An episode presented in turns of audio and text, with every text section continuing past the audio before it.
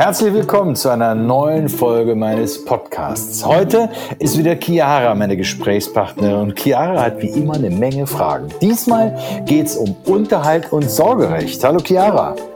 Hallo Ingo. Sag mal, ähm, Thema äh, Sorgerecht und Unterhalt, ist das schon für dich eins aus der Elternposition? Gibt es da schon Kinder? nee, auch noch nicht geplant. Also weit weg. Weit weg, ganz weit weg, ja. Okay, fragst du also jetzt aus Kinderposition in der Nachbetrachtung deiner eigenen Kindeszeit oder? Das Mittelding. Okay. das unbeteiligte Mittelding.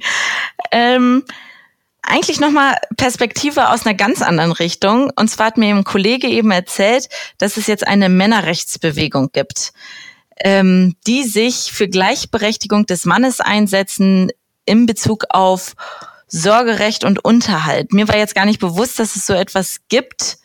Ähm, ich kenne nur die Frauenrechtsbewegung. Ähm, ist klar. Bin ja eine Frau, ne? ich verstehe, verstehe ich völlig. Nein, nein, nee. immer schön aus der eigenen Perspektive. Nee, aber jetzt mal Spaß beiseite. Äh, mhm. Das ist tatsächlich ein Riesenproblem. Es gibt zum Beispiel ähm, ähm, einen Verein, der heißt Väteraufbruch für Kinder. Ähm, mhm. Da haben sich Männer zusammengetan, die sich ähm, durch die Frauen ähm, im Rahmen der Trennungsbeziehung benachteiligt fühlen. Und ich muss ganz offen gestehen, äh, ich kann das sogar nachvollziehen. Es gibt ja nicht selten äh, im Rahmen von so einer Trennung Uneinigkeiten zwischen den Partnern. Da geht es nicht ja. um den Streit, äh, um den Unterhalt äh, oder wem das Haus gehört oder wie hoch ein Zugewinnausgleich zu bezahlen ist und, und, und, und, und. Am Ende vom Tag geht es immer um verletzte Gefühle, um äh, irgendeinen, äh, der sich nicht mehr verstanden fühlt und geht. Der andere fühlt sich dann natürlich auch nicht verstanden. Und, ähm, oder es geht im schlimmsten Fall sogar noch um, um irgendeinen Betrug. Das heißt, der eine hat den anderen betrogen mit einer, mit einer anderen Partnerin und einem anderen Partner. Und das heißt natürlich verletzte Gefühle. So, und jetzt stell dir mal vor, die Partner leben getrennt, die beiden Kinder leben bei der Frau. Ähm, der Mann holt die Kinder jetzt am Wochenende ab. Die Kinder kommen äh, sonntagsabends zurück zur Mama äh, und sind total glücklich.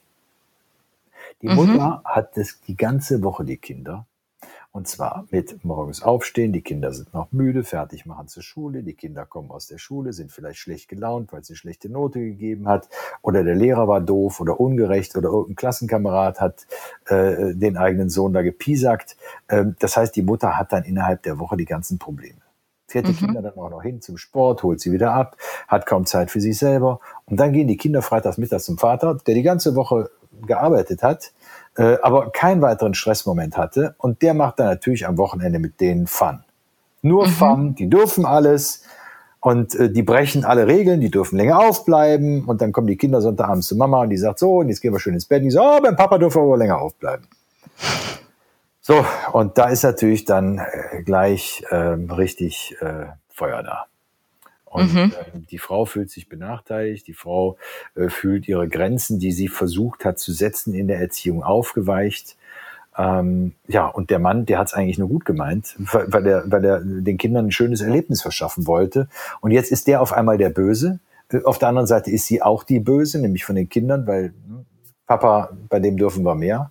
Oder ja. aber es gibt den, den Konflikt, äh, wo die Frauen wirklich, der Mann verlässt die Frau die Frau fühlt sich jetzt äh, äh, vernachlässigt, äh, allein gelassen und jetzt will der auch noch die Kinder am Wochenende. Und sie weiß genau, wenn er die Kinder liebt, kann sie die Kinder als Druckmittel einsetzen. Und sie bringt ihn dazu dann, indem sie ihn die Kinder vorenthält, zu tanzen das sage ich jetzt mal sprichwörtlich zu tanzen. Mhm, ja. Das heißt, der, der muss Männchen machen, der, ähm, äh, der muss auf die Unterhaltsforderung eingehen, äh, der muss eventuell auf die Zugewinnausgleichsforderung eingehen, ähm, der muss vielleicht darauf eingehen, dass sie sagt, hör mal, äh, du hast uns schon verlassen, also bleiben die Kinder und ich im Haus und du zahlst weiter. Äh, muss er vielleicht sowieso, aber nicht unbedingt in dem gleichen Haus. Und dann gibt's ja noch was, was wir uns eigentlich gar nicht vorstellen können. Es gibt tatsächlich Frauen, die bezichtigen die Männer, dass die die Kinder missbraucht haben, obwohl sie genau wissen, dass das nicht stimmt. Und wollen so erreichen, dass sie die, die, die Männer wirklich verletzen und äh, dadurch eben eigene Vorstellungen umsetzen in Bezug auf Unterhaltsrecht und so weiter und so weiter. Gehen wir mal einen Schritt zurück, der dann nicht ganz so schlimm ist. Den ich aber auch ganz schlimm finde, weil es nämlich immer ein Streit ausgetragen auf dem Rücken der Kinder ist. Wenn die Mutter zum Beispiel geht, wie ich es jetzt gerade in einem Fall aktuell habe, der Vater hat ein wunderbares Verhältnis zu den Kindern gehabt, das bestreitet sie auch gar nicht, aber sagt auf einmal, ja, Umgangsrecht schon, aber nur betreut. Betreut heißt, der darf die Kinder nur sehen, wenn ein Mitarbeiter vom Jugendamt dabei ist. Und der Hammer an der ganzen Geschichte ist, wir haben gar nicht so viele Jugendamtsmitarbeiter oder Kinderschutzbundmitarbeiter, äh, die du am Wochenende bereitstellen kannst, damit alle Väter ihre Kinder sehen. Mhm. Das heißt, sie beschneidet dadurch wissentlich das Umgangsrecht der Kinder mit dem Vater. Und wenn man sich das mal richtig überlegt, es ist ja nicht nur ein Umgangsrecht, was der Vater mit den Kindern hat. Die Kinder haben ja auch ein Recht auf den Vater. Und das passiert eben auf der Seite der Väter, passiert so eine Benachteiligung wesentlich häufiger als auf Seiten der Mütter. Deshalb ist diese, diese, dieser Aufruf oder dieses Engagement der Väter oder die, die, diese, diese, diese Stellungnahme der Väter, wir werden hier benachteiligt im Umgangsrecht, äh, die kann ich sehr, sehr gut nachvollziehen. Mhm. Aber wonach wird denn überhaupt dann entschieden, wer das Sorgerecht bekommt? Das ist ganz einfach. Es geht immer um das Wohl des Kindes. Aber jetzt muss ich dir Folgendes sagen. Das, was uns alle interessiert in diesen Verfahren, ist ja gar nicht das Sorgerecht. Das Sorgerecht, das sagt doch alleine nur, äh, welcher Arzt operiert oder darf operieren im, im schlimmsten Falle oder äh, in welche Schule geht das Kind äh, oder bei dem Schulwechsel. Da müssen dann immer beide Sorgeberechtigten gemeinsam unterschreiben. Was die Parteien interessiert, ist das Aufenthaltsbestimmungsrecht. Das heißt, wo dürfen die Kinder leben und bei wem dürfen die Kinder leben? Das ist das Entscheidende. Im Volksmund spricht man immer von Sorgerecht, aber das ist eigentlich nicht, nicht so interessant. Viel interessanter ist eben dieses Aufenthaltsbestimmungsrecht. Okay, und wonach wird das entschieden? Nach dem Kindeswohl. Da schaut man halt, ähm, zu wem hat das Kind die engste Beziehung, äh, wo sind, ähm, wo ist der soziale Rahmen äh, für die Kinder, das heißt das soziale Miteinander, wo ist die Schule, wo sind die Freunde, wo hat das Kind die ganze Zeit gelebt. So, und das sind meistens, sind, ja, und vor allen Dingen, wer hat auch die meiste Zeit fürs Kind? Und oftmals ist es ja immer noch so in unserer Gesellschaft, dass der Vater eine Ganztagsstelle hat und dieser Ganztagsstelle nachgeht. Die Mutter hat entweder, wenn sie mehrere Kinder hat, vielleicht gar keinen Job, sondern ist zu Hause für die Kinder da. Ähm, oder aber äh, sie hat einen Teilzeitjob oder einen Halbtagsjob und hat aber so automatisch mehr Zeit zur Verfügung als der Mann. Das heißt, in den meisten Fällen, und da sind auch die meisten Väter mit einverstanden, geht das Aufenthaltsbestimmungsrecht zur Frau. Und das Sorgerecht, wenn ich das da eben zu Ende führen darf, ja. das Sorgerecht, das bleibt gesetzlich mittlerweile bei beiden. Okay. Weil man sagt, das sollen beide Elternteile gemeinsam ausüben, denn sie sind beide gemeinsam fürs Kind verantwortlich. Hat auch den Vorteil, dass der Vater sich, wenn das Aufenthaltsbestimmungsrecht bei der Mutter ist, sich nicht ganz ausgeschlossen fühlt, sondern auch immer das Gefühl, auch rechtlich der Mitverantwortung, äh, die Mitverantwortung zu haben. Ja, wir haben ja jetzt schon öfter auch das äh, Wort Unterhalt fallen lassen. Das heißt, wenn die Mutter das Aufenthaltsbestimmungsrecht bekommt und die Kinder bei ihr leben, muss der Vater automatisch Unterhalt bezahlen. Ja, also für die Kinder auf jeden Fall. Mhm. Ähm, und da gibt es eine Düsseldorfer Tabelle. Okay. Ähm, das, das, heißt deshalb Düsseldorfer Tabelle, weil das Oberlandesgericht Düsseldorf diese Tabelle mal aufgestellt hat. Und da kann man sehen, äh, bei welchem Einkommen, Nettoeinkommen des Mannes er welchen Unterhalt bezahlen muss für das Kind.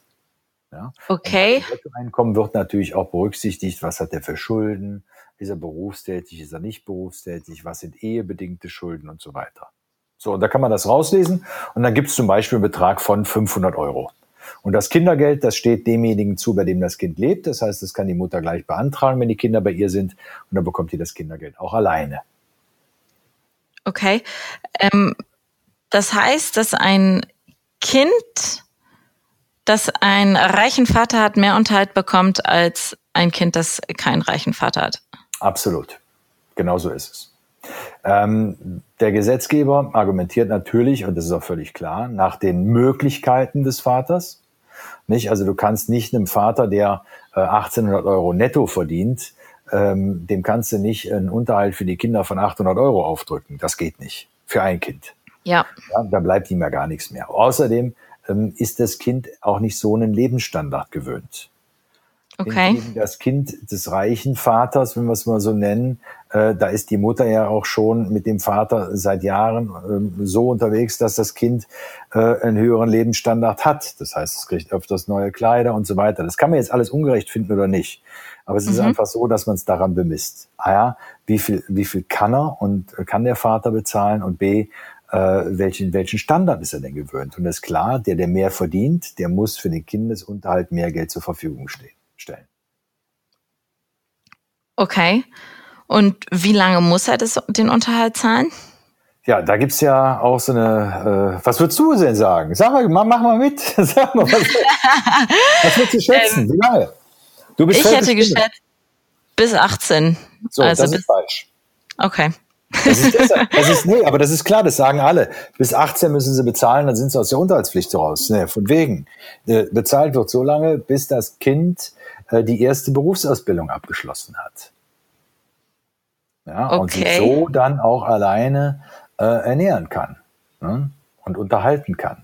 Jetzt ist es sogar so, dass es bei Studenten, da gibt es ja immer wieder diesen Streitfall, boah, der bricht Studium ab, hat mit Psychologie ange, äh, angefangen und meint dann nach vier Semestern, Psychologie ist nichts, er will lieber Religion studieren. Oder Englisch, Erdkunde oder Jura, was auch immer. Mhm. Ähm, und da sagt man tatsächlich, äh, man gestattet dem Kind äh, seine Orientierungszeit, eine Orientierungsphase. Und wenn das Kind dann ähm, sehr bewusst anfängt, einen neuen Studienzweig anzufangen, wie zum Beispiel nach vier Semestern zu wechseln, äh, dann ist das okay. Okay, und was ist, wenn das Kind sich dann entscheidet, Medizin zu studieren und vor 30 nicht fertig wird? Äh, dann ist das so. Echt? Muss dann bis 30 der, das, also, äh, der Unterhalt gezahlt werden? Man sagt bis 27. Okay, gut. da kommen wir auch mit hin. Also wenn du dir jetzt überlegst, 18 Abitur, das ist ja mittlerweile, bei, bei G8 war es jetzt 18, bei G9, ja. das jetzt wiederkommt, wird es dann 19 sein. Dann sagst du zwei Semester ähm, Orientierung, man weiß nicht genau, wohin die Reise geht, ist er 20 und dann Medizinstudium sechs Jahre, 26 fertig. Äh, könnte sogar vier Semester Orientierungsphase haben. Also haut hin. Also mit 27 sagt man, ist aber dann wirklich Ende. Dann ist gut. Okay. Aber bis dahin hängt jeder Eltern, jedes Elternteil drin. Okay, aber ich finde es tatsächlich immer noch verrückt, dass nach dem ähm, Lebensstandard der Kinder gemessen wird. Also wenn jetzt das Kind immer neue Klamotten bekommt, dass es dann ja, automatisch du musst, du musst einfach sehen, guck mal, die Mutter hat dann ja auch meistens einen, einen, einen, einen teureren Mietvertrag. Äh, das hat zwar mit den Kindern nichts zu tun, aber mhm. ähm, das spielt ja alles mit zusammen. Die Kinder, der Vater hat mehr Geld, also hat die Familie auf einem größeren äh, Fuß gelebt. Mhm. So, und deshalb wird der Unterhalt höher bemessen. Ja, der ist leistungsfähiger, also muss er auch mehr bezahlen. Ist okay, mag man sozial ungerecht finden, aber wie ungerecht wäre es denn, wenn der auf einmal äh, 10.000 Euro im Monat netto hat äh, und er muss nur 300 Euro an seine Frau bezahlen? Das stimmt sagt, natürlich. Dein Kind, dein Kind hat, hat bislang äh, äh, äh, Tennisunterricht bezahlt bekommen, äh, Musikunterricht bezahlt bekommen und das soll das Kind jetzt alles nicht mehr bekommen, nur weil du weg bist? Das kann ja auch nicht sein. Das stimmt natürlich. Aber ich denke auch an die andere Seite. Wenn jetzt der Mann zum Beispiel arbeitslos ist und die Frau dann alleinerziehend und der hat dann ja echt fast nichts. Ja, aber, aber die kommt, die bekommt ja, der Vater ist von mir aus arbeitslos oder was, aber dann kriegt sie ja immer noch den Unterhalt äh, nach der Düsseldorfer Tabelle. Und ganz interessant in dem Zusammenhang ist, ähm, dass du als Frau einen Anspruch auf Unterhaltsvorschuss hast. Der entsteht immer dann, wenn der Vater nicht bezahlt. Früher war es so, ähm, dass man, dass Mütter oder Väter natürlich auch diesen Unterhaltsvorschuss nur dann verlangen konnten, wenn das Kind das zwölfte Lebensjahr noch nicht vollendet hatte. Das ist jetzt ausgeweitet worden. Man sagt, bis zur Vollendung des 18. Lebensjahres des Kindes kann ähm, der Aufenthaltsbestimmungsberechtigte, meistens die Mutter, äh, einen Unterhaltsvorschuss von der Kasse beantragen. die holen sich das dann nachher im Rahmen des Regresses beim Vater wieder. Das heißt, die Mütter müssen ja nicht mehr die ganze Zeit hinterherrennen, aber okay. sind so sichergestellt, dass sie zumindest den Mindestunterhalt bekommen. Wie oft können Sie sich den Vorschuss holen? Jeden Monat. Ah, okay. Den gibt's jeden also Monat. wenn er nicht zahlt, dann haben Sie schon. Ja. Okay. Ja. Musst einen Antrag stellen und dann bekommst du. Ja, und dann haben die auch noch äh, das Kindergeld für sich, mhm. sodass äh, das immer ein, ein, erkläglicher Betrag bleibt, der, ja, ich sage jetzt mal so zur Grundausstattung gehört. Ne? Daneben mhm. kann man ja immer noch Leistungen beim Jobcenter äh, beantragen. Mhm. Und gibt es auch in dieser Düsseldorfer Tabelle eine Unterhaltsobergrenze? Ja, es gibt eine Obergrenze, die ist dann irgendwann frei aushandelbar. Ne? Also okay. die, es gibt ja, es gibt ja ein paar Leute in unserer Gesellschaft, die einfach mal richtig viel Geld verdienen. Und wenn du jemanden hast, der äh, ein, ein Bruttoeinkommen von, sagen wir mal, 500.000 oder einer Million haben oder noch mehr, ähm, dann kann es auch schon mal sein, dass die einen noch höheren Kindesunterhalt bezahlen. Das machen die dann aber meistens freiwillig. Also ich kenne ich kenn Zahlen, ähm, da wird fürs Kind ein Unterhalt von 2000 Euro bezahlt. Okay. Aber ich sage, da sind, da sind äh, äh, Gehälter im, Re, äh, im Schwanger, die sind doch erheblich. Okay. Ja. Da kommt auch das Thema Privatschule äh, auf, ne? Äh, dass dann für Privatschulen vom Vater bezahlt wird. Ähm, dann ist das Unterhaltsthema sowieso irrelevant. Weil da gibt es noch ein Taschengeld oben drauf und die Privatschule wird dann mit, weiß ich nicht, 2.500 oder 3.000 Euro im Monat bezahlt. Ach hey. Ja, nicht hey. Das ist auch okay. Also, es gibt ja auch Leute, die sagen, uns geht der Beruf vor. Wir schicken unser Kind auf ein, ich sage es jetzt mal in Anführungszeichen, äh, diesen Ausdruck auf ein Elite-Gymnasium. Ähm, und ähm, dann werden die Kinder top erzogen, vielleicht sogar in England. Mhm. Da, wo der Prinz auch war. ja. Ähm, und die, die, die Schulen, die kosten halt zweieinhalb, dreitausend Euro. Das ist, ja. Jetzt bist du sprachlos. ja, völlig, weil das ja, ist das, so. Ja, aber das ist keine Seltenheit mehr. Das Glaubst kein, du? ich glaubst du, ich weiß es. Echt? Ja, ich weiß das sehr gut, weil ich zu einer dieser Privatschulen einen sehr engen Draht habe. Äh, okay. und genau weiß, was da passiert. Und ähm, das kannst du jetzt, das kann man äh, jetzt immer über einen ganz anderen Bereich sprechen, ja. Gesundheit. Man, man, man kann natürlich sagen, um Gottes Willen, was machen die, die Eltern da? Man kann aber auch sagen, Entschuldigung, äh, die, die Eltern leben vielleicht im Ausland und die Eltern möchten, dass das Kind äh, in Deutsch, in deutscher Sprache erzogen wird oder international erzogen wird. Ähm, die möchten auch, dass das Kind ähm, ganztags betreut ist, weil sie selber vielleicht beruflich so eingespannt sind, dass sie den Anforderungen für ein Kind nicht gerecht werden. Äh, und äh, deshalb sagen, äh, deshalb bezahlen wir einfach ein, ein gutes Internat ähm, mit einer Privatschule natürlich und sind bereit dafür auch einen erkläglichen Betrag zu zahlen. Die einzige Frage, okay. die sich dann halt stellen muss, muss es dann noch sein, dass die Kinder grundsätzlich mit einer Rolex ausgestattet werden? Darüber kann man dann sprechen, ob das dem Erziehungszweck unbedingt dienlich ist, weiß ich nicht. Äh, hab da eher meine Zweifel dran.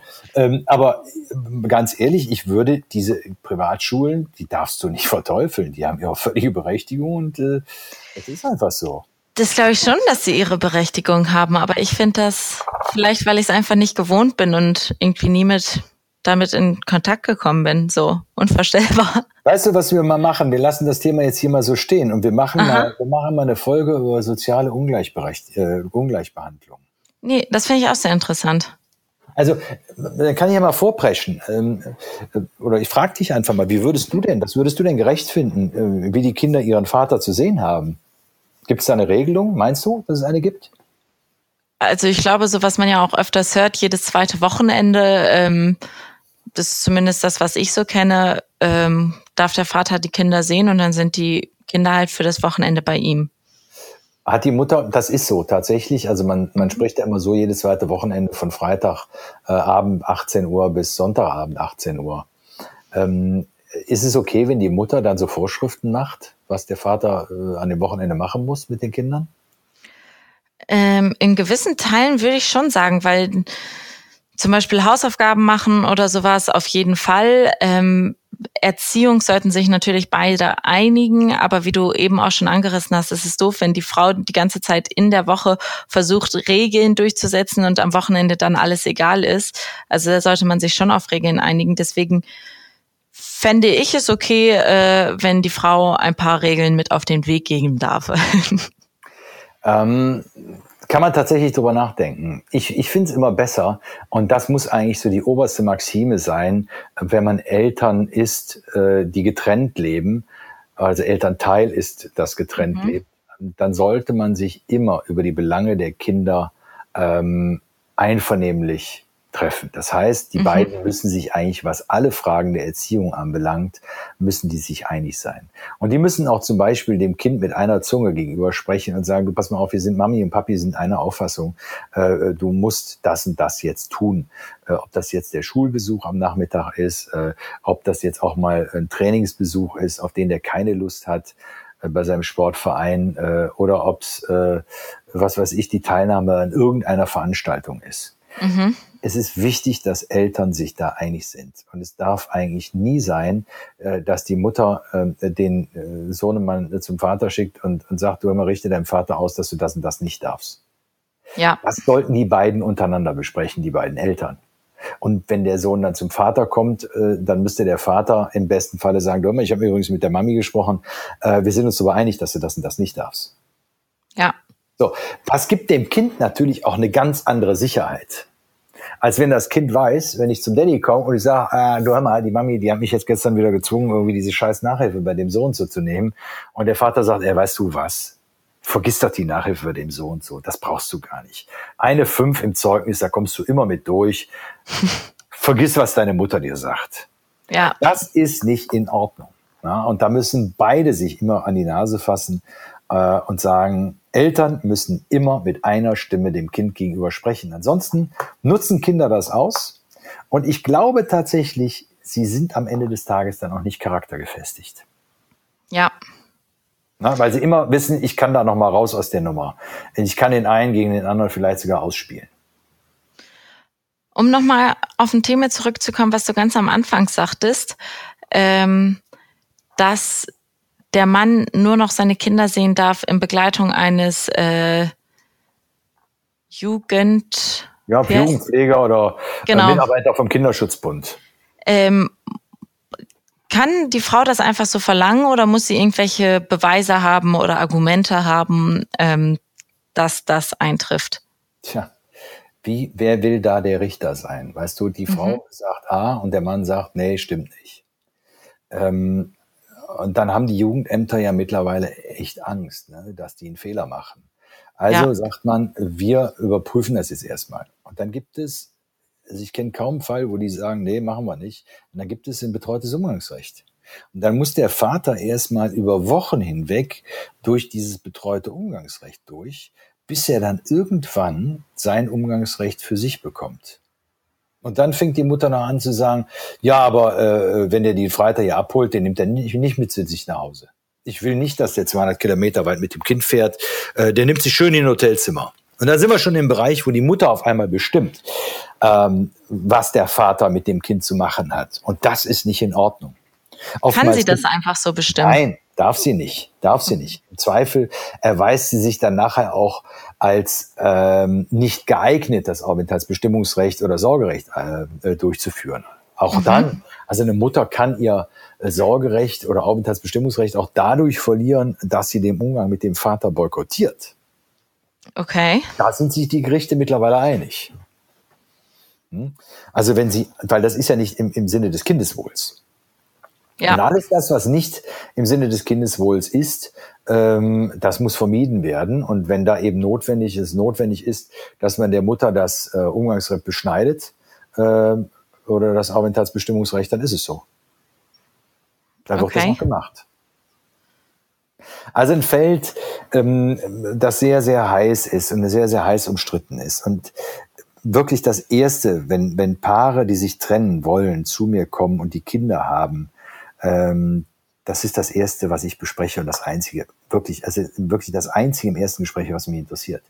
Äh, das Geld ist nicht so wichtig, äh, der Zugewinn ist nicht wichtig, äh, das Eigenheim ist nicht wichtig. Wichtig ist das oder die Kinder.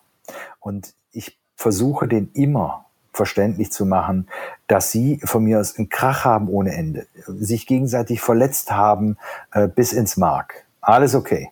Aber über die Kinder, darüber müssen die in größtem Einvernehmen reden können. Und meistens können sie das auch. Meistens sind die sich in Erziehungsfragen tatsächlich einig. Und das sollen sie beibehalten. Und mhm. ähm, sie müssen verstehen, dass jeder Streit auf dem Rücken der Kinder immer zum Nachteil der Kinder ist. Jedes Kind hat sein Papi lieb, jedes Kind hat seine Mami lieb. Und wenn der Papi über die Mami sagt, die Mami ist eine blöde Kuh, dann tut dem Kind das weh. Und wenn die Mami sagt, dein Vater ist ein blöder Drecksack, dann tut dem Kind das auch weh. Mhm. Das müssen die Eltern einfach verstehen. Ja. Und wenn sie das tun, ähm, dann ist in der Trennung ähm, eigentlich schon der erste erfolgreiche Schritt ist in so einer Trennung dann auch getan. Und man kann die Ehepartner ja noch nicht zusammenhalten, wenn sie entschieden haben, ähm, voneinander zu gehen oder sich einer entschieden hat, dann, dann ist das einfach so. So sehr das ja auch weh tut. Das tut ja meistens auch beiden weh, weil die eine lange Zeit miteinander verbracht haben und, und ja auch glücklich miteinander waren. Aber genau das muss eigentlich so die Motivation für die Eltern sein, ähm, den Umgang mit den Kindern friedlich zu gestalten. Bei allen Messern, die sie sonst rausholen wollen. das hast du sehr schön formuliert. okay, gut. Hast du alles, was du wissen wolltest zu diesem Thema? Ja, habe ich. Ja, gerade habe ich nicht mehr so viele Fragen. Okay, also wenn du, wenn du dich dann irgendwann mal trennst, ja, oder scheiden ja. lässt, ja, dann kommen noch eine ganze Menge anderer Fragen, aber die können wir da dann besprechen. Sehr gut. Ja, okay? Ja. Chiara, dann danke ich dir ganz herzlich, dass du mich wieder so anregend unterhalten hast, beziehungsweise mir so anregende Fragen gestellt hast hast. Und äh, bei euch bedanke ich mich natürlich sehr, dass ihr wieder zugehört habt. Und ich freue mich, wenn wir uns nächste Woche wieder hören bei Ingolenzens Podcast.